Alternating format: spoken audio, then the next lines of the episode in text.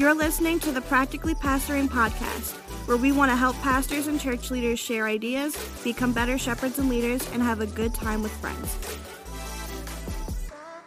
Welcome back to Practically Pastoring. Um, I'm here um, in Milwaukee, Wisconsin. My name is Frank Gill. I'm here with my friend in Baltimore, Maryland, Jeff Simpson. Hey, hey. Uh, in uh, uh, I'm gonna guess it's probably really pleasant right now. Like, it probably the weather's probably nice in South Carolina. Delmar Pete. Very accurate, and yes. Yeah, yeah. And uh, and my buddy who's alone today because Tim Miller is on assignment. Um, Andrew Larson. It's uh, it's good to be here, guys. Great to be here. And I was in South Carolina all last week, and it was freezing. Dell. I It would have came a- and saw you, friend. I was there for like I wasn't there all. I was there for like seventy two hours. You know, Oh, okay, okay. how far away is Sumter from Greenville? uh, about two and a half hours. It's not too bad. Yeah. No, Good, good, good, good. Well, um, did you enjoy? I, I'm, I just got into this, uh, Andrew. Um, I g- um, I just got a smoker, and so I'm I'm really trying to get into smoked meats. Um, I would imagine South Carolina has good barbecue. Oh Um, yeah. Did you enjoy any good barbecue, Andrew, when you were done there? Uh, the best barbecue I had on my trip was we stopped at Buc-ee's on the way up. And as a former Texan, I whenever I see the, the Buc-ee's, I get very excited. And so I had a a delicious pulled pork sandwich at Buc-ee's, but I did not have any South Carolina barbecue. Was that the Buc-ee's What? that's in at um in Georgia? Yeah, it's a like Marietta area. It's like brand new. Yeah, it's Yeah. like pretty new. Cool. You guys, crisis averted. I don't know if you saw me distracted there for a second. My ring just went off at the front door, which is at the parsonage across the street. And one of my neighbors, who has a similar number as I do, just brought my Sunday Cool T-shirt order Oh, that was wow. delivered delivered to the wrong house, and he wanted to make sure I got it. So, kudos to you, Sunday Cool, for getting it out this quick. And whoever my FedEx guy is, come on, bro, what t come on. what t-shirt did you get? Uh, we got one of the template ones. It's, it says "Welcome Home" with like two hands shaking and like kind of a heart with our church name on it. So we're gonna give those out on Easter. So Nice. Free advertising for Sunday Cool. Um, uh, maybe maybe in a couple of weeks we might actually hang out with those guys. So Maybe. that'd be pretty cool. So yeah. Um well guys, um not to toot my own horn, but it was a big week for me because uh we launched our you got a smoker? Oh, Oh yeah, we I did yeah, that that too. I got a smoker. Um and I uh and I and I used it. I I just cooked burgers. Like I just used it as a grill basically. Dip your toes So- in, bro. Ooh, It's well, hey, I you know. know, however you get started. yeah. No, no, but they I have, have, they a have a bit- good smoky flavor though. Yeah, it was good. I, There you know you what's funny? The hot the hot dogs are actually better than the burgers. What's your favorite reason. meat in the smoker? Anybody? I mean, I mean, brisket, I- you can't go wrong with brisket. Brisket is I- fantastic. I really like burnt ends. You know what I'm saying? Yeah. Like Pork butt like- is great too. Do you Yeah, know what? yeah. I've got my favorite thing I do is a pork tenderloin, and down the middle of it, you put like um, cream cheese and then jalapenos, and then you put it back together, and then you Wow. wrap it with pepper bacon, I like that. and then you you put a nice rub on that sucker, so it's and pe- bacon wrap bacon with jalapenos. Oh my gosh! And you know it's smoked right when that pork has that like that pink ring right in the inside. You're like, mm-hmm. Mwah, you're not getting that from McDonald's. See now, Frank, we were we were talking about gardening earlier, and it's extra Sure. satisfying when you grew the jalapenos from a seed. Oh. See, that's that's what it is. We'll get to that later, though. Yeah, I've I've never I've never I, I tried gardening once. It was it was rough, but yeah, I I um my campus is launched.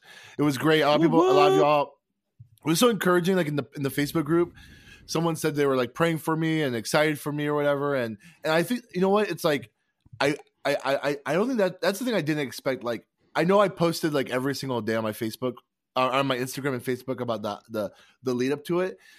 But my mindset was mostly just for my people, right? Like for my people on my social media and like maybe even community onlookers looking at my my profile. I like I I literally like wasn't thinking about people like you guys, people who are like other ministry leaders who are like friends of mine. Ouch! We were No. thinking about you, man. That's not no. I'm not. I'm not saying that in any mean way. I, what I'm saying is my intention to post that stuff wasn't like a flex or anything like that. My intention to post it was for my for my people. But then what I saw at the other end of it was super nice. You know, people messaging. So like people called me and like prayed for for me on the phone with me. People texting me and I mean it was just super super sweet and I was just like so honored. It was like my birthday was a couple weeks earlier. I felt like my birthday all over again. Just getting tons of you know messages of people thinking about me. It was really awesome. Overall, the launch was great. I mean, it we there's lots of people, lots of community people, which is what you want. You know what I'm saying? And Can I make there was one no observation, though? Issues. Yeah, what's your observation? One observation: You have officially launched your campus one day, and you are already on the stream with a long sleeve, button up, like plaid looking, like preacher shirt. Like you would fit so well in South Carolina preacher culture right now, Frank. I just want to give you that. Is it You look tucked good. in? You look. Is Is, it tucked tucked in? Okay. it's not tucked Okay. in. Is it one of those Je- special untuck it shirts that's flat on the bottom? jeans or khakis? Oh, I'm wearing jeans. This is Okay. jeans. Okay. Well, like Yeah. you said, it's been a Um, week. You know what? No, this is this is the youth pastor goes to the board meeting look. That's what. That- that's good. He's That's only a little bit in trouble. He's not full in trouble. Like one kid kicked a hole through the wall in the deacon's room or something. That's Yeah. it. Not too bad. That's it. Not too bad. Jeff, Jeff mentioned earlier um, when I was testing this, he was like, "Oh man, new office. You're not wearing a hat," and it's like I was like, "Oh my goodness, he's right." Like overnight, I'm like dressing like an adult, and it's only because I have I had a meeting um, uh, right before this, so I had to look somewhat like pastoral. But hey, it was great, guys. Uh, I, I would maybe maybe maybe we should do in a couple weeks a um another revisit to like multi-site ministry with me and Delmar and talk Yeah. about kind I'd of love like to. I'd how- love to do a whole episode on like the process of launching a campus. Delmar, did you launch your campus or was it there when you came? Uh, well, I was a part of the launch process because Okay. I was on the senior leadership team when we were launching, and then whenever the campus pastor left, I then stepped in. I wasn't boots on ground here, but I was in the process. So yeah, yeah so I- I'd be interested to hear like the Mm-hmm. whole process from both perspectives. very cool. I, I would love to actually. I mean, this is actually really interesting. Also, One can we talk about how much evangelicals like to use the word launch? Launch and organic. We This love is launching organic. things. We love it. I will. I will say. I love I'm not, lunch way more than lunch. Agreed. I'm a big I fan skipped lunch, lunch. to make sure I was here on time. Mm-hmm. I, I, re- I didn't. I stopped on my way at Hey, oh, I'm jealous. I'm jealous. Mecca. I was jealous. I, I, not, I, I yeah, was. slurping into the microphone. it's not Mecca, it's Jerusalem. It's, Come on. it's That's Israel true. for sure. Yeah. That's true. Zion. I, I was uncomfortable saying that we're planting a church because I don't want to minimize what actual church planters do because it's not the same as launching a new campus. Yeah, you don't want to cross But- those words. I, it's just out of respect to my church planting friends. But um, but I mean, like literally, it's it's it was great. So we can talk about that another day. Hey, uh, it's been a good week. We actually, you know, we took a week off, um, just because we're all, you know, spring break families were wanting to do stuff, and we uh we were, you know, trying to enjoy and respect our everyone's time and stuff like that. But we're back, and uh, and we started a new book for our book club. It's called uh, it's called Eight Hour Sermons, right? Eight hours or less. Eight hours or less. Yeah, yeah, yeah. That's how most of my sermons are. Good promo though. I want people to actually s- stay awake through them or get a nice eight hours. Eight hours or less. like How to Mark teach good Driscoll sermons in less than eight hours. it's like a Isn't Mark that- Driscoll sermon right there. Yeah, it, it, it- it's funny because like I got I when I posted that picture on my Instagram, um, my story, I got two very different responses. One person was saying, "Is it bad that it only takes me four hours to write a sermon?" and he said, "I can't imagine taking eight hours to write a sermon." And I was like, "Okay." And on the other end, uh, another guy said to me, "It's impossible to write a sermon in eight hours. You're not really in the word if you if you're only spending eight hours." There it is. So, so there was two different, and I will say this to, to you, Andrew. The guy who told me it wasn't enough is a DTS graduate. So I don't know what that means. I don't know what that means for you. It means he values the Bible. It of means course. he values his, his net Bible, and uh, and all the all the stuff in it. All right, hey, uh, so join us in the if you want to be a part of this book club. Uh, just join our Facebook group. All you gotta do is pick out this book. There's an Audible version of that, and we'll announce probably sometime uh, in the next like two or three weeks. Give us some time to actually read the but book. hey, if you appreciate graphic design, you might want to get the paperback because the cover's Oh, yeah. pretty nice. The inside The is cover's nice. pretty cool. it's not a big book. It's No. probably like 130 pages, right? That feels right. 130, 150. Take you eight hours or less. To I was say it's Definitely. like it was written in eight hours. it. Oh, ow.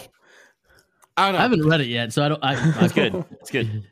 Actually a lot of my I've I've had there was a couple people who also said they've read the book and thoroughly enjoyed it. So I'm actually really excited about it. I, I skimmed through it. It's laid out I like the way it's laid out. It talks about like what you do on each day, Yeah. which I've never. I Oh, think that's exciting to kind of see what what it's going to be about. So, if you want to join it, join our Facebook group, uh, pick up the book, and then join our Facebook Live in a couple of weeks when we talk about it. With that being said, let's take a quick break, and when we come back, um, we're going to enter some clergy cliff notes.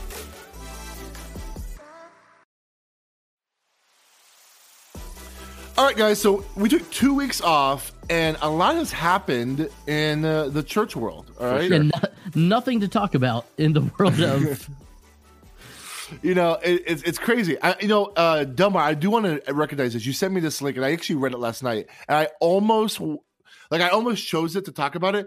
That you sent me a link about how pastors are leaving their churches because of QAnon theories, Mhm. and and the only reason why I didn't want to choose that article is because I feel like we we actually talk about that pretty frequently. Yeah. is like the problem of like people in I, our churches. I mean, I, I get it. I can understand that. Oh, I mean, I just my my brother in law is a is a youth pastor in Nashville, and in Nashville area, and he was telling me about some of the stuff's going on in his church, and so I can just imagine like I get it. I mean, I I I don't feel bad. I sorry. I feel bad for all these pastors who are dealing with this because I mean we're all kind of experiencing it. So it's like a really don't wanna- untenable position. It's rough. Yeah. So that's a real issue. That we could have talked about that. Um, we could have talked about Beth Moore leaving the SBC. The the popest of the SBC has Oh, left. I have right? some like conspiracies about all that too, because I'm knee deep in South Carolina Baptist life. So that's a fun conversation. Well, maybe we'll bring it up next week. 'cause Let's I want do to, it. Or Let's maybe do I'll, it. like, I, am all about hearing your Beth Moore conspiracy theories, Hey. but uh, but um, so Beth Moore leaving the SBC. I'm okay with not diving into Beth Moore conspiracy theories. Call me crazy, but Delmar, you're you're you're one of the few voices um from the SBC that uh, that's on a podcast that can really like bring bring some hope for the denom- for the for the convention for people because uh it seems like uh the SBC is taking L's left and right and between you and JD Greear there's not many other people Oh, who yeah. are like Thank Trying God for lead it. me and JD Greear, right? Yeah, yeah you, you guys are on the same platform oh, yeah for sure. Uh, yeah so uh I, I'm just going to automatically start calling it the Great Commission Convention because isn't that what they want to change the name to? The There's Great a section that does. Yeah, there's a section. It, it depends on who you ask. Sure, So sure. yeah, Um, and then the other thing that came out in the news was that they found new Dead Sea Scrolls, um, some new parchments, Which and, is and there was dope. like that's super Pretty cool. cool. It is. I cool. love stuff like that. I think I think it's cool when it's like it kind of cons- solidifies more I of what heard we that already have. actually in the original King James too. So all our IFB brothers are really, really happy. It affirms everything. yeah, it's it's in the King James. That's Every jot and tittle. Every job one. Every But, um, tittle. but uh, that's a weird phrase. I always think It that. really Whenever I heard, it, I was like, Ugh, John and Tittle. That's I love that's it, what makes me though. comfortable. We should Uh, open a co- we should open a coffee shop together called Jot and Tittle, but with, with with no context, just to just to see what kind of crowd we draw. That's funny. All right. So uh last week there was a um uh, a very serious situation that happened in Atlanta. There was a shooting of, of a young man who went to um a couple spas kind of by a, by, shooting by a young man, not of a young man. uh, killed eight people. I think he injured another person also um and six of the people were of Asian descent. And so uh there's a lot that's come out since the shooting there was a the the there seems to be some to, to some um leaning that the motive behind it was somewhat religious based in the sense that like he has stated that he his intention was to uh destroy the temptation that was out there and so there's like a lot of assumptions here that these massage parlors were doing some more like i don't know sexual related stuff besides massages and things like that. Uh, regardless of the situation, the, the the thing is tragic.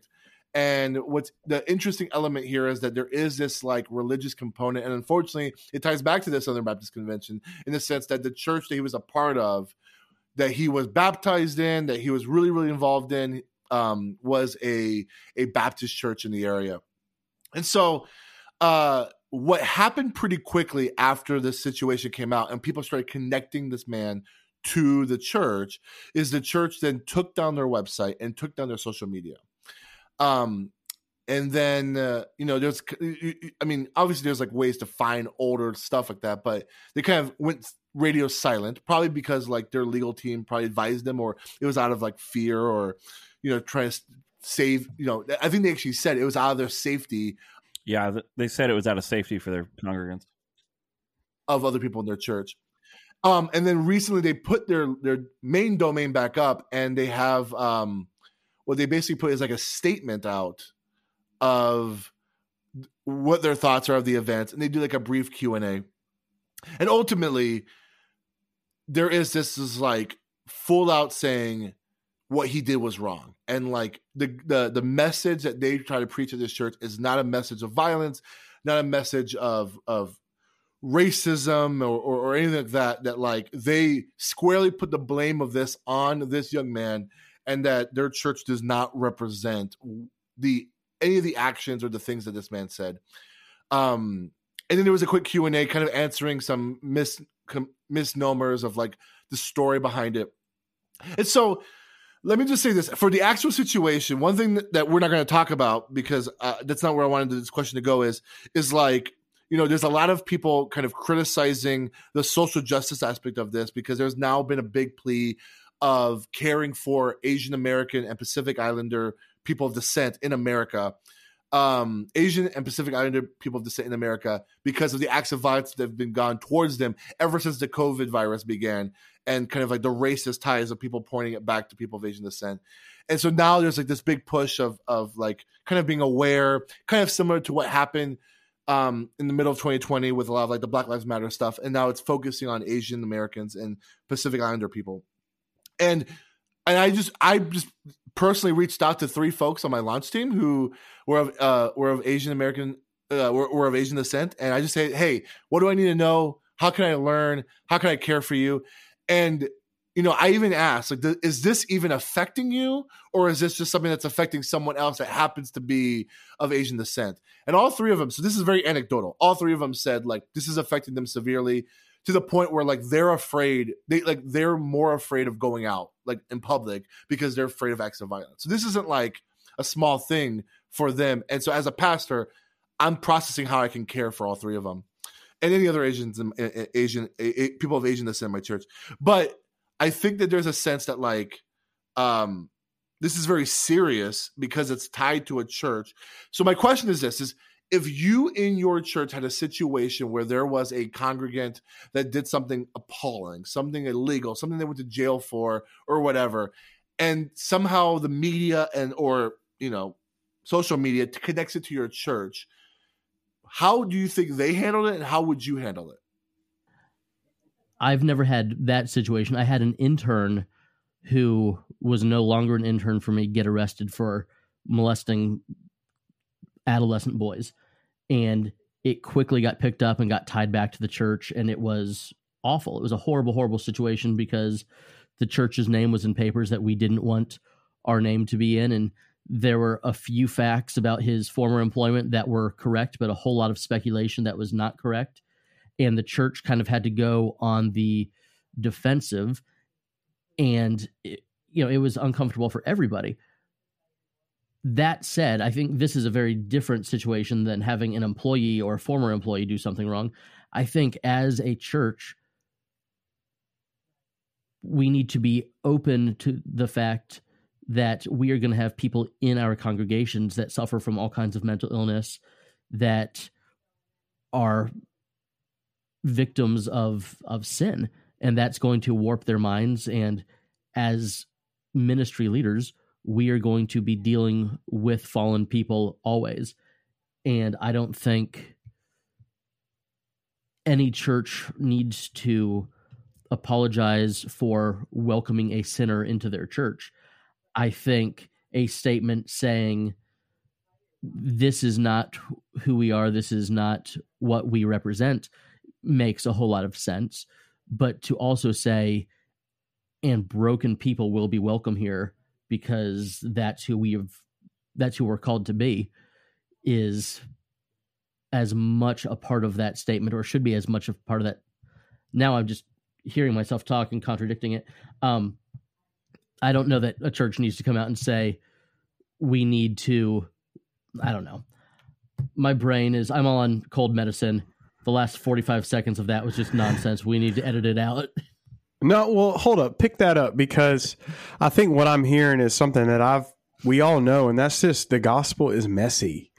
Like we don't go for the people who are all just super put together because that's not who. Je- I mean, if we were to go back into the skeletons of the closet of everyone who Jesus reached out, how many statements do you think Jesus would have had to put out? You know, I think the church taking their site down temporarily to me seemed a little wise because cancel culture comes fast and it comes hard and it's and it's like a blip. Um, so I think like for me, letting that pulling that off the radar before your entire church gets tanked, I, I don't think that's unwise. Um, as long as your church was speaking louder about the gospel than it was about other things, I think that's where churches need to be careful. Because if we, as pastors, sit on the pulpit and preach highly partisan stuff every week, then what ends up happening is our people can go off the radar and then they can go back and listen to our sound bits and be like, well, look, you pastor, you were giving them this highly partisan stuff. But if our church says, no, we're preaching God's word, we're going to preach the gospel and keep it in that vein, uh, then it's less, if you can use the word traceable. I want any good thing that comes out of my people to be traced back to the gospel alive in my church and anything that is not good, I want to be highly traceable through the teaching of our word to the sinful nature of man. So, yeah, I, I think it's pretty tough to uh, say, you know, what I would do or wouldn't do. This is a pretty big and specific situation, so that's pretty difficult to know what I would do. Um, I don't think I've ever, I've never been the senior pastor uh, of a church when someone has done something to even be arrested. Uh, I've been on staff at a couple churches where that was in the church's history. But to me, you know, it, it is a pretty tough one. I don't I don't think that any statement they made uh, would have been, you know, just accepted by everybody. Anything they said, somebody would have had a problem with it. It wasn't enough. It was too much. Um, so I, I think, you know, ultimately this church and its elders are going to answer to the Lord for how they led their folks. And so it's pretty tough for me to be critical of it.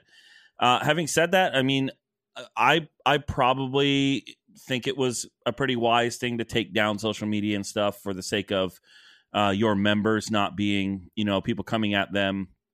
I totally get taking your uh, website down, your social media down, and then putting something up later. Uh, frankly, I think what they have up now is pretty clean and uh, looks good, and they clearly link it back to their statement of faith. Um, but again, it really isn't. It's an issue of kind of explaining what discipleship actually is to the onlooking world. That you know we're not we're not like shunning a guy. We're not. We're just saying, you know, and I'm speaking as if I'm this church. We're just saying this is not the ultimate way that a Christian is intended to behave. We, you know, we're supposed to be people that are displaying the fruit of the spirit, and none of those things is on display in an action like this. So to me, you know, I, I know that Frank had posted uh, the the Twitter link in our like show notes of a, a guy's uh, status saying how he, you know, he didn't think it was enough. I, I don't know. I, am not sure that, frankly, I, I, care what that guy has to say. Um, and if I was the pastor of a church and this happened, um, you know, again, the only people that I'm concerned with answering to are my members, and then and then the Lord. Um, having said that, yeah, this is a big story and you're going to have to deal with the media. And I do know that in dealing with a little bit of media that I've had here, they are going to get things wrong. Um, and it sometimes is going to seem like they're intentionally getting things wrong. Reading the news stories of this, it was very interesting to see what things were highlighted. Um, you know, that the church said he did this because of his quote unquote sex addiction or that the church said he was had a depraved heart. And this is a secular culture saying these things with somewhat of a you know critical eye that we in the church believe that people are have a depraved nature which is interesting because that's basically we agree with that. Yeah people do have a sinful depraved nature that's broken. And the whole point of the gospel is god coming and and acknowledging that and being honest with us about it and then doing something about it ultimately which is the cross. And so yeah it i mean short answer i don't know what i would say. It's a hard one. But i don't nothing that i've read so far has made me react like wow i can't believe they handled it this way. I saw one person on Twitter say that the church's page is basically a version of "Am I my brother's keeper?" And I read the church's statement, and I didn't take it that way at all. I thought they owned it pretty well, saying he was a baptized member here, um, but just because what he did is not a result of what we, you know, what we teach. I'm actually kind of surprised he didn't. The, the church hasn't gotten more pushback from folks saying, "Wow, the church has abandoned this kid." You know they have gotten like, some of that. They have. I haven't. I yeah, haven't which seen... which again is a misunderstanding of discipleship and church discipline. Yeah, you yeah. know, I I don't. Eh, how can you don't know that they've actually abandoned him? They've made a public statement. That doesn't mean the pastor isn't calling him in jail right. and still talking to him. I mean, I'm going to assume that they are. Right. But at the same time, they're telling the truth about the reality of the situation and this guy and the fact that this doesn't align with our doctrine. This isn't what we teach. You know, it's it's kind of like Southern Baptist. We kind of deal with this. Like, for example, this was a Southern Baptist church, right? And uh, do you know when it comes to animals, which dog bites more people per animal in the U.S. a year than any other animal?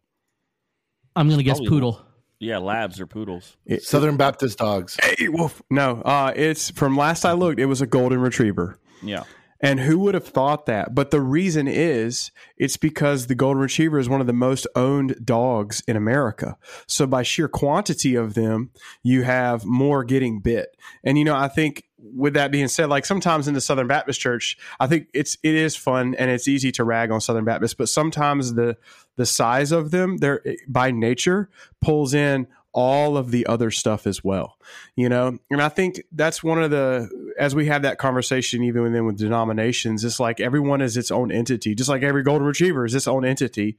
And even with our own congregants they're not all one monolithic human being we have to deal with them individually and we can't just say oh they're the worst because they put this out um, it's not like you've got the Westboro guy up there preaching. You know, obviously this church is really concerned, and I, I my prayer in this because you know, especially as I hear Frank's heart. Um, about how it's really affecting people. My prayer is okay, God, here's what I know. You take evil things and repurpose them every single day of the week. So, God, can you please just do something for this to sh- give this church a platform to share the gospel? I don't know how you would do it, but please do that. I think uh, one of the things I think about in all this, and, and I'll just be quick with this, I think that as evangelicals, we need to do a just a really deep study of kind of our theology of our physical bodies because there's so much going on right now where it's like we live in this weird tension where we're saying on the one hand your body doesn't matter your ethnicity doesn't matter race doesn't matter your gender doesn't matter but we're living in a world where it's like all these things are happening to our physical body self. And I just wonder if, you know, I, I pulled up a Times article on kind of the evangelical um, issue of talking so much about how people have a sex addiction and how this uh, this you know this doctor is talking about how that's really not even a thing and the way we overshoot on talking about pornography and then at the same time talk tell guys that it's basically well that's part of who you are you just you know lust is going to be something you struggle with and so I just think we need to do a much better job of talking about uh, just a theology of our bodies. Like we're not two separate things, soul and body. It's one. We're one person. Yeah, I mean, truthfully, my pastor just this past year did a series on your body, and he actually sat down with and was telling us all how hard it is to find good biblically grounded information when it comes to the physical body. He says everything that he found that had to do with physical body generally went back to like sex or purity, but there's not a whole lot that says, no, this is just how we are to be in the skin God's given us, you know? Um, so I will ask this to the, the, listeners of the podcast. If any of you have any resources on that, especially if you have a book recommendation, we would really love that resource. Any kind of godly, you know, exposition or theology or anything on just what it, how do we take care of this body? What does it mean to glorify God in the body that you've been given? I do. Um, you know, there's a there's a conversation that's been happening online that I, I I've been thinking about a lot, and I, I I feel like I'm going I feel like my my thoughts are going against what is kind of like the zeitgeist of the part of evangelical Twitter that I follow, in the sense that there's a conversation, and I think it's really around the SBC, but I think the Ravi Zachariah thing actually kind of brought it up within um, uh, the CMA, but also evangelicalism in general. Is a, a big argument about the situation with this church is that the thing they didn't apologize for is they that they're they're they're assuming that Southern Baptist theology or evangelicalism as a whole enables and creates these types of figures. And so like so like whether it's Ravi Zacharias, like evangelicalism kind of protected and created and elevated a man that could abuse uh, serially abuse women. The SBC creates a system where we make a theology, kind of to your point, Delmar, it's creating a theology that the outcome leads to people who are quote unquote sex addicted and then as to say we should kill our our lust physically goes and shoots a number of people i my my pushback with this is like kind of what you you actually i mean Delmar, this is rare that we mm. agree on something. I'm just kidding, What? but you, you you make a point. Wow. You make a point. You make a point that I actually I think is actually a, a fair argument. Is is like the SBC is is is it the largest denomination or the largest convention of churches in America? It's Yeah. it, it has to be at least the, the one, if not the, the biggest one. And it's like whenever you have such a large segment of the population to to broad banner to broad brush it Right. as this whole thing is bad is like saying like it, it's just it's just it doesn't make sense. It's not it's not logical. Are there a lot of bad stuff happening in the SBC? Sure.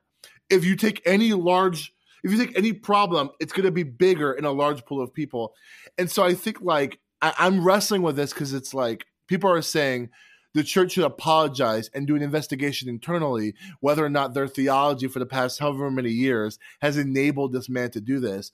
And the part of me wants to be like, I don't know if the um I don't know what the logical fallacy is this, but I don't know if this situation is a reflection on the entire denomination or in the entire scope of evangelicalism as much as it's like when we see sinful people do sinful things, A, we shouldn't be surprised, but B, it's not tied to specifically a denomination because it's like SBC people do it, Methodist people do it. Obviously, we've seen even the Catholic Church. I mean, I think the Catholic Church is a great example of this.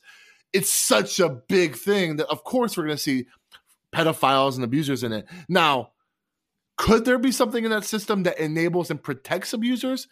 I, I, I would be able. I would be. I would say it's fair to hear those, those those things, but to say let's completely dismantle an entire denomination simply because of the fact that we see certain cases in it, I think is an unfair call to it. Anyways, Well, I'll what- throw, hold on. Let me throw this out there to you because I think that's wise, Frank. We can dig into theology all day long.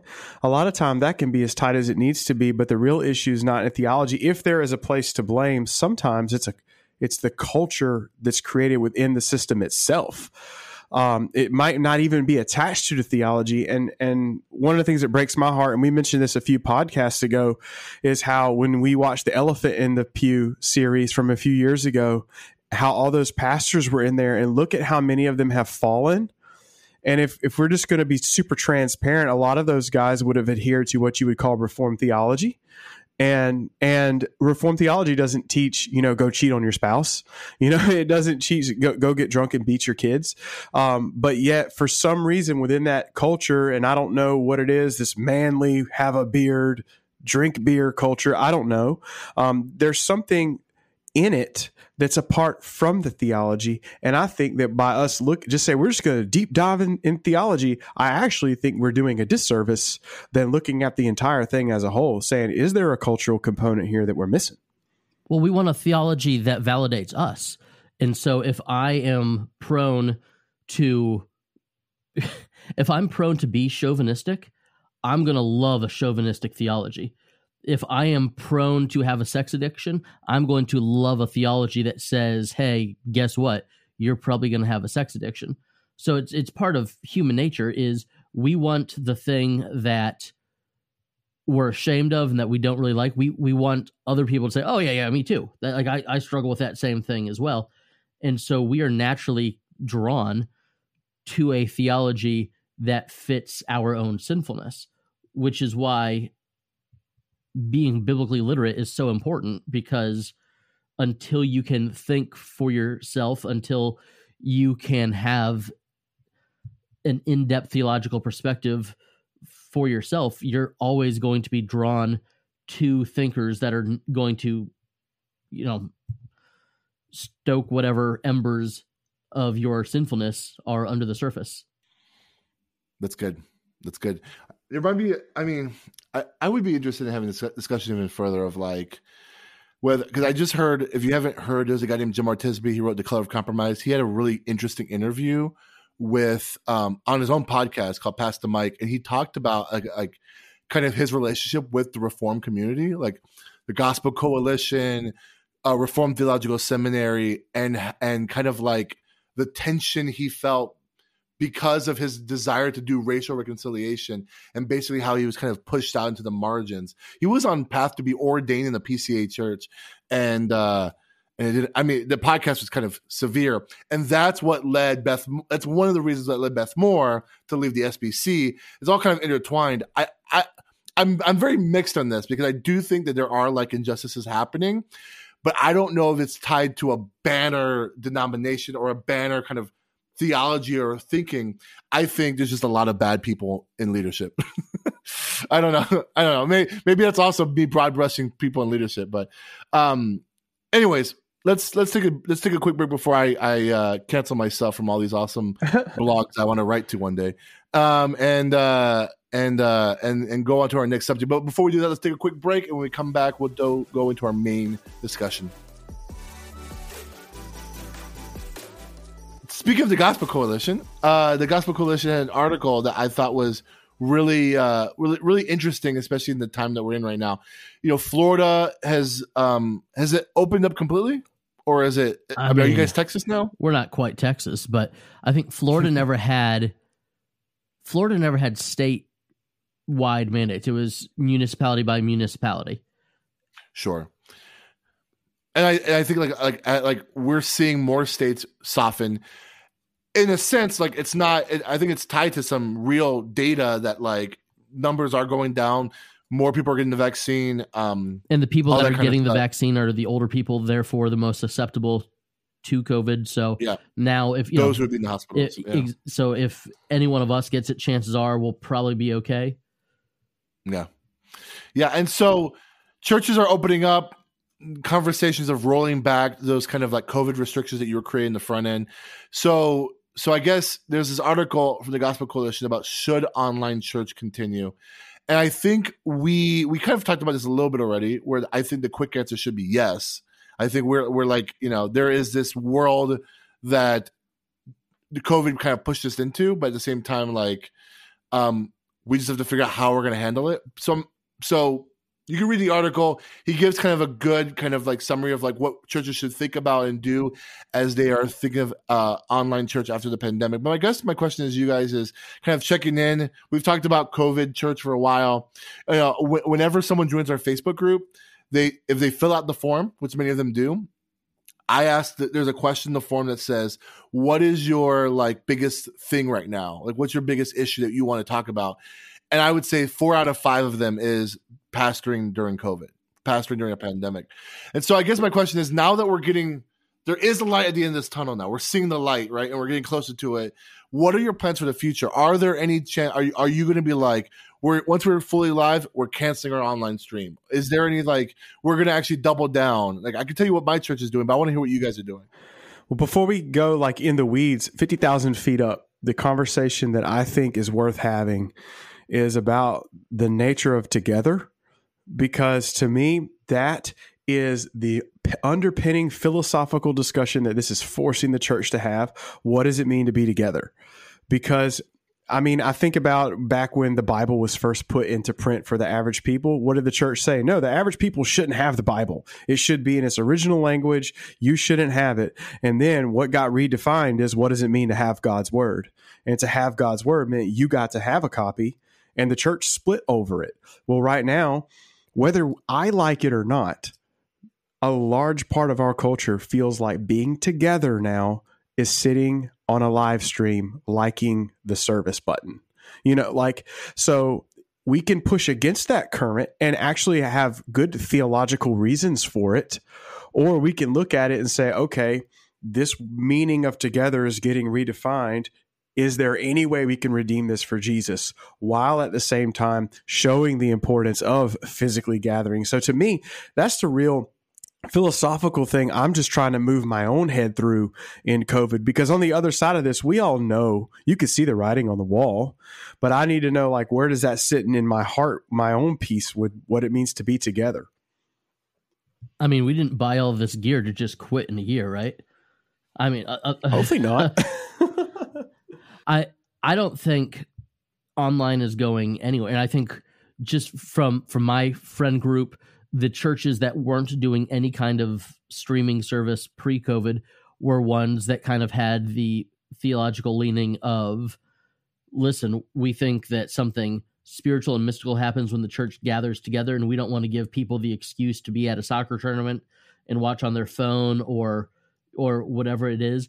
And I think a lot of that thought and that reasoning is going away. And that's not just one ilk of churches. I think, you know, Hillsong never used to do any live broadcasts of their churches either. So this isn't just an American, you know, very conservative leaning group. This is uh, this is something that permeates different theological bodies across the world.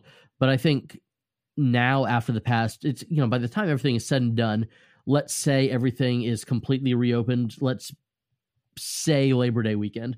We're still going to deal with 18 months of a new reality. And I don't think you can just put that toothpaste back in the tube. I think no matter what you do, I don't think any one of our churches is going to be operating at 100% of what we were on March 14th, 2020. I or what whatever date it is in your community that you really had to pump the brakes. I don't think any one of our churches is going to be at 100%. I think getting volunteers to come back is going to be harder than getting attendees to come back. I think just across the board, it's going to be trickier. And so, if you can't get as many volunteers to serve in your children's ministry, you're going to have to tell the people that are serving in your children's ministry, hey, we need you to watch online after the fact because we need you to be here in children's ministry. There's going to be people that, hey, I got sick, and because I was sick then, my immune system is compromised. And so, the littlest sniffle, I'm going to hit pause on myself for the next couple weeks. So, I don't think there's a way to go back to the way we were doing it before. Yeah, I think you know the last year and or more now more than a year um, has really we talk so much about spiritual formation um, in discipleship, and what the last year and a half has really done is shown us how important habits are and how important just day to day life is in forming us because really the last year or so has deformed us in many ways as church families uh, because it has taken away a very important aspect of our life, which is life together in community. Dell, what you said, you know, I might say it by saying that we need to really have uh, a lot of thinking and and praying through the idea of presence and what it means to be present with one another, uh, which is basically, I think, what you're saying about being together. Uh, is it possible to be present with one another in the same exact way over a screen as it is in person?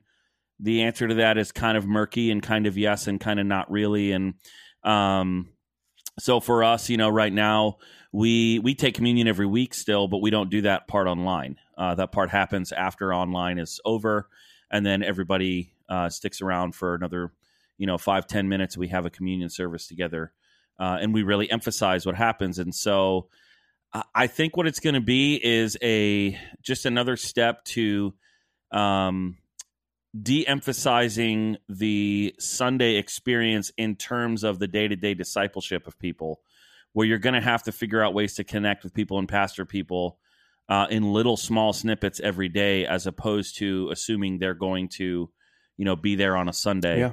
Uh, even if they hear the content, which is you know the teaching, Christianity isn't a content religion. Um, it, it it's not less than that, but it's more than that. So yes, the content of your sermons matters. I'm not saying it doesn't. Um, that's where the majority of my time is spent. It's just that I'm now having to learn that you know a 25 or 30 minute sermon, and then a few hours a week spent with people uh, on my back deck, talking with them, helping them through issues, is probably more important than a 45 or 50 minute sermon for those specific people. And that's going to just continue. But I do think there's specific things that you can't do online. Like there's no way to baptize somebody online. There's no way to really do communion online, in my opinion. I know that's up for debate. Um, and so I do think there are certain things where for us as a church family, we are going to say, hey, this is something, you know, we love that you're with us on Sunday morning to take in the sermon and maybe the music. But now that we're able to gather back together, this part of the service is going to be something that we do uh, in person only and you know that that's probably going to be communion. I, I'm even thinking about what that means for uh, for singing together, uh, whether or not that should be online or not. Because to me, the the gathered worship part of our gathering is an entire body experience. This goes back to what I said about having a theology of our bodies. Um, you know, when you sing in a room full of people, it's very different than you and your wife sitting on the couch watching a church uh, sing together and trying to sing. It's just you don't feel it. It's just not the same thing.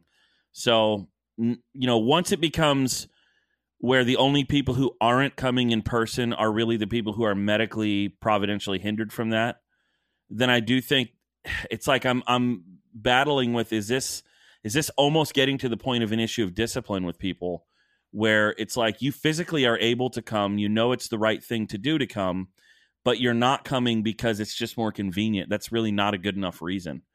So how, then that you start asking, how does that work its way into talking about church membership? How does that work its way into talking about uh, discipline when we get to that as a church member? What are my expectations on church members? When I say regular attendance, regular engagement, what do I actually mean by that?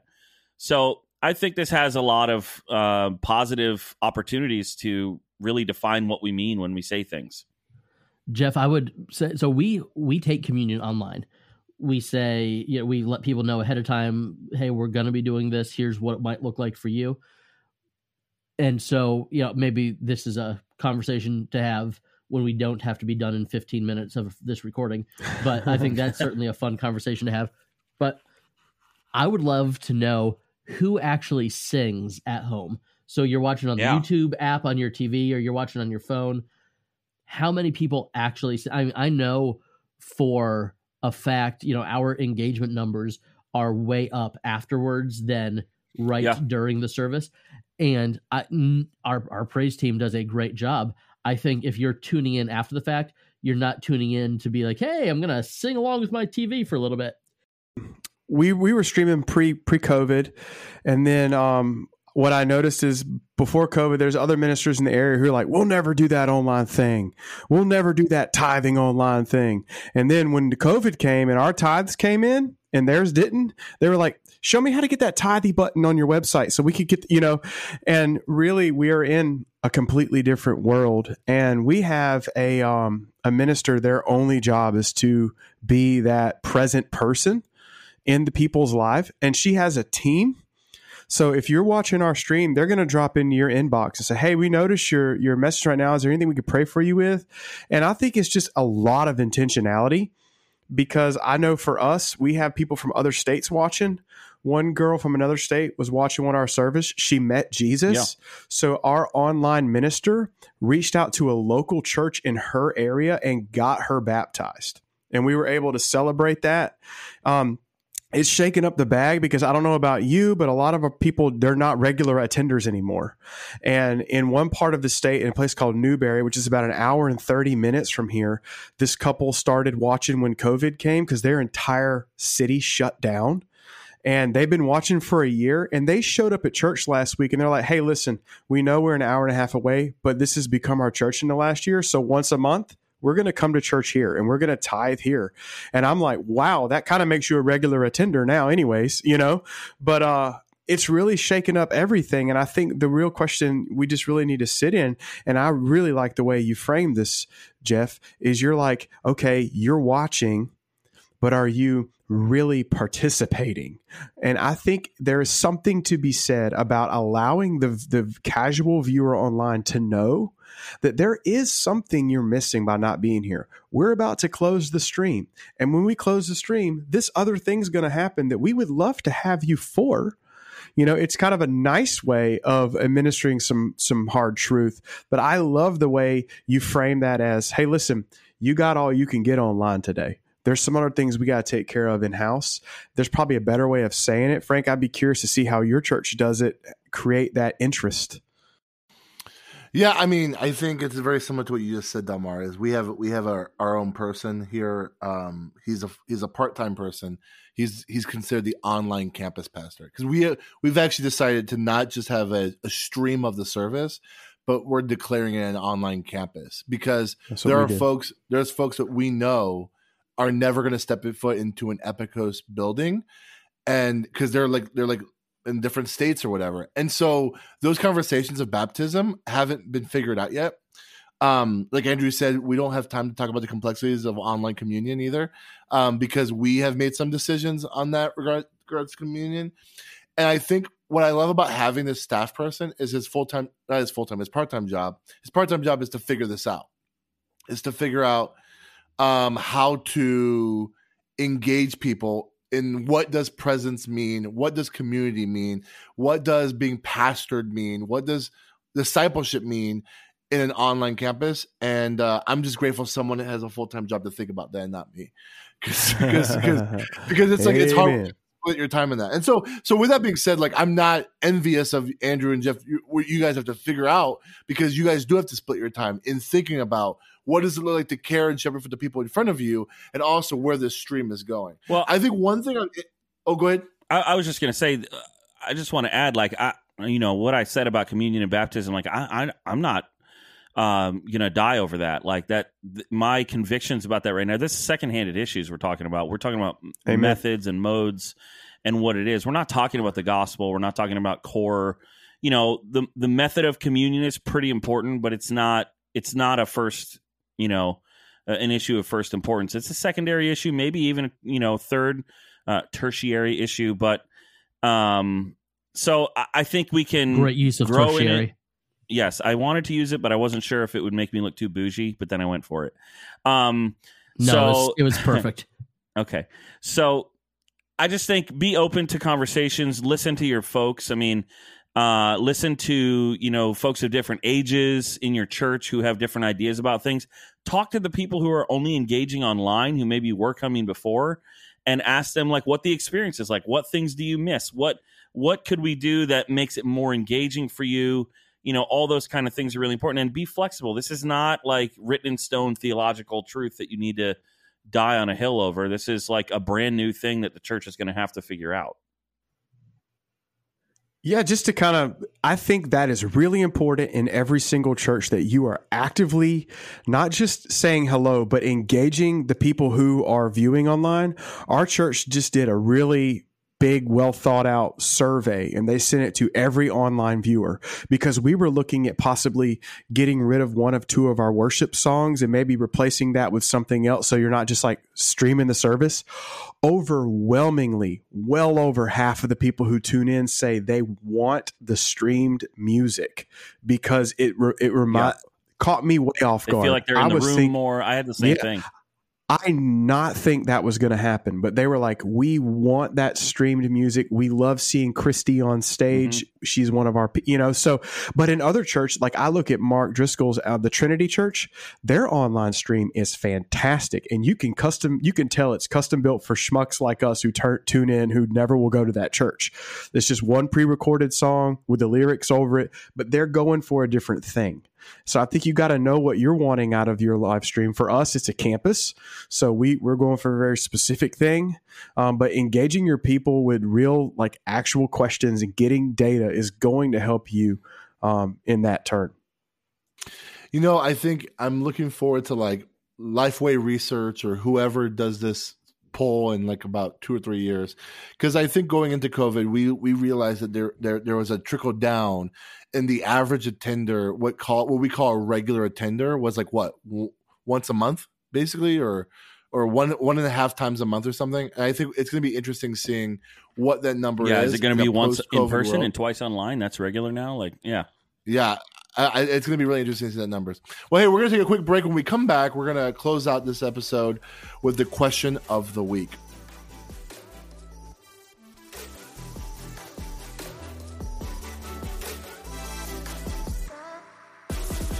Hey, so uh, we talked about this at the top end of the show. I just got a smoker, and it, it, there's a big story behind that. Actually, I didn't actually a meat smoker. Yeah, yeah, yeah. um, Wisconsin's legal, baby. No, I'm just kidding. Uh, no, uh, it's not even true. It's not legal in Wisconsin. I don't think. We, we Uh, but stopped at a really what's sketchy legal? gas station in North Georgia because one of my boys had to pee when we were on, on our road trip. Did you get any And- bowl peanuts? We did not get any boiled peanuts, but so it was it was a one seater, and I've got four sons, and so I had my oldest son go first so that he could come out and you know not touch anything, and he was in front of the display of for tobacco use only pipes, and he was like, "Dad, look how cool these look! You should get one." And I was like, "Eh." Not time to have that conversation, son. That's funny. So yeah, I got a meat smoker, and uh, there's a whole story I'll explain maybe um, in a couple weeks uh, wh- why I got it because I didn't actually didn't pay for it, but it's a it's it's one reason why I wanted to get into it is one thing I was experiencing and trying to figure out is what are my hobbies? Because literally my hobbies are just waiting to the next episode of the next Marvel show on Friday. Like literally, like I don't know what else I'm doing with my life if I'm not like doing church work, and so um so I, I you know it's so ter- stereotypical. It's like hey you're in your mid 30s you're a man you have a backyard you should smoke meat and hey it's a hobby i'm excited to learn i don't know i literally don't know how to do any of it i'm like literally learning and researching and watching youtube videos and it's exciting and i enjoy partaking in smoked meats so i would love to maybe learn how to cook it you know what i'm saying that'd be a cool thing so i wanted to just know from you guys you three what is a hobby that you have maybe it's something we don't know but what's a hobby that you enjoy doing that you know is not at all related to anything in your ministry. Well, I mean, we're preachers. Everything's always related in an illustration type of way. But True. yes, True. Uh, I would say right now my biggest hobby is kind of handyman stuff around the house. I like to fix things, and uh, it's just I get enjoyment out of making things out of wood. And then earlier we were talking about gardening, so springtime's here. Gonna get the garden going. Love it. do you do you do like I get handyman stuff, and I can do that. But do you do you get into like remodeling? Yeah. Like, have you like changed your flooring and stuff, or, things like? Um, or reface cabinets or something? I have done a little bit of some of that. Yes. The reason why I'm asking is like I feel very inept when it comes to You like. know what? I always say one of the greatest gifts that my dad gave to me, and I mean this in all seriousness, was just confidence to try stuff like that. Like as a boy, he always let me help him fix things and do things. And I think like every time I like right now I'm building a pergola on top of my deck, uh, which does require a little bit of knowledge of like how framing works and how to, you know, hold a load and make sure that things aren't gonna like break when the wind blows. And it's just I just, you know, I've done enough of that stuff with dad that I just feel like I can do it and it won't break. So it's, it, yeah, I would say that, yeah, some remodeling type of things, electrical, some plumbing. Yeah. cool. No, what you got? Yeah. I wish we lived closer because that's actually been my world. We just, my wife and I, we just bought a new house across town, and um, behind it was an old veterinary supply. It was like fifteen hundred square foot, and they, it just came with the house. So I've been renovating that into an office studio in case we wanted to rent it out. So like I'm building walls, insulation, laying floor, putting in new ceiling, junk I didn't know how to do two months ago. And you know, I'm learning like some hobbies I do them for a season and I love them, and some of them I do them forever. You know, and this is one of the ones I'm. It's a hobby right now, whether I want it to be or not. I've learned a lot of life skills out of it, though. Just like random stuff, like how do you trace wires in a building to know what you need and what you don't anymore. So yeah, I think I'm kind of in the same same building with you, bud. I am terrified of power tools. I had to buy a $20 electric screwdriver the other day and didn't know what to buy and it was scary. Um which is bad because I also have recently purchased a house that is in need of a whole lot of renovating, but that's why I'm paying other people to do it for me.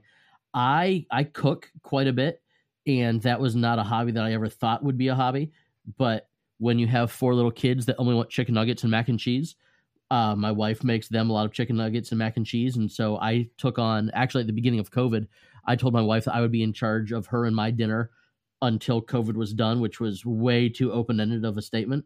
And so, I, what what I meant And was, here we you know, are. yeah. So I think, but literally from March until June of last year, I made dinner for me and my wife every night, and just different stuff that we knew the kids wouldn't eat. So Uh, I, I do lots of seafood stuff because we're in Florida. Last night I did I did a steak with some shrimp and baked potatoes. You know, not super advanced stuff, but tonight I'm doing pasta with shrimp, scallops, and chicken. And so so I cook a couple times a week something that is a grown up meal that the kids will not partake in. I this is very ministry related because I like techie stuff that came in very handy when COVID happened because all of the podcast gear that was sitting in my office just got moved to the worship center so that our church didn't miss a beat and got could move online right away. And last week I spent five or six hours with a church plant up in Atlanta, kind of getting them, hey, here's a budget friendly way to make stuff look decent online. So I, I, I, it's ministry related, but it's ministry adjacent, doing fun tech stuff, and I watch a lot of TV and movies and I I watch the same things over and over and over again. Why watch something new when you can watch something that you like? Hey. I think I've Dude, watched we've been- Lo- we've been binging Lost Everybody six Loves or seven times. It's Oh, great. Cheers is my show. Uh, I'm going through Harry Potter for I think the sixth time right now with my three oldest boys. It's their the first time for the numbers two and three, but my sixth time from start to finish, and I just really enjoy finding something that I like and revisiting it time and time again. Guys uh if marvel can be a hobby that's probably my hobby i i, I really love like all things marvel right Like now we hate I'm that super- new I- I- Captain America, right? here, like whoever he is, we just we have to No. hate him, right? oh the new Oh, captain yeah. america yeah i Oh, don't he's like, it. I like bad. i like the show i don't like that new captain america he's probably gonna be bad for he sure He was in there for eight seconds, Uh, and I was like, that guy needs to get punched in the face. he looked like the guy from up yeah Yes, Um, he does. anyways uh dude this was fun uh if you want to join uh, the Facebook group, that's where the conversation is going to continue. Go onto Facebook and look up Practically Pastor in the Facebook group. We would love to keep this conversation going there. Join our book club. Join our so- find our social networks on Instagram, all that kind of stuff. Um, and we'll be again next week. Hopefully, Timmy will join us. But if not, um, Andrew, I hope you feel better. Uh, Delmar, I hope your uh, your construction project goes well. And uh, and Jeff, enjoy your salad. I hey, will. with that being said, uh, I'm Frank Gill. I'm Jeff Simpson. I'm Delmar Pete. And I'm Andrew Larson. and this is Practically Pastoring. We'll see you next week. Bye. Thanks for listening. Get connected to other pastors by joining the Practically Pastoring Facebook group, where we get to share ideas and make each other better.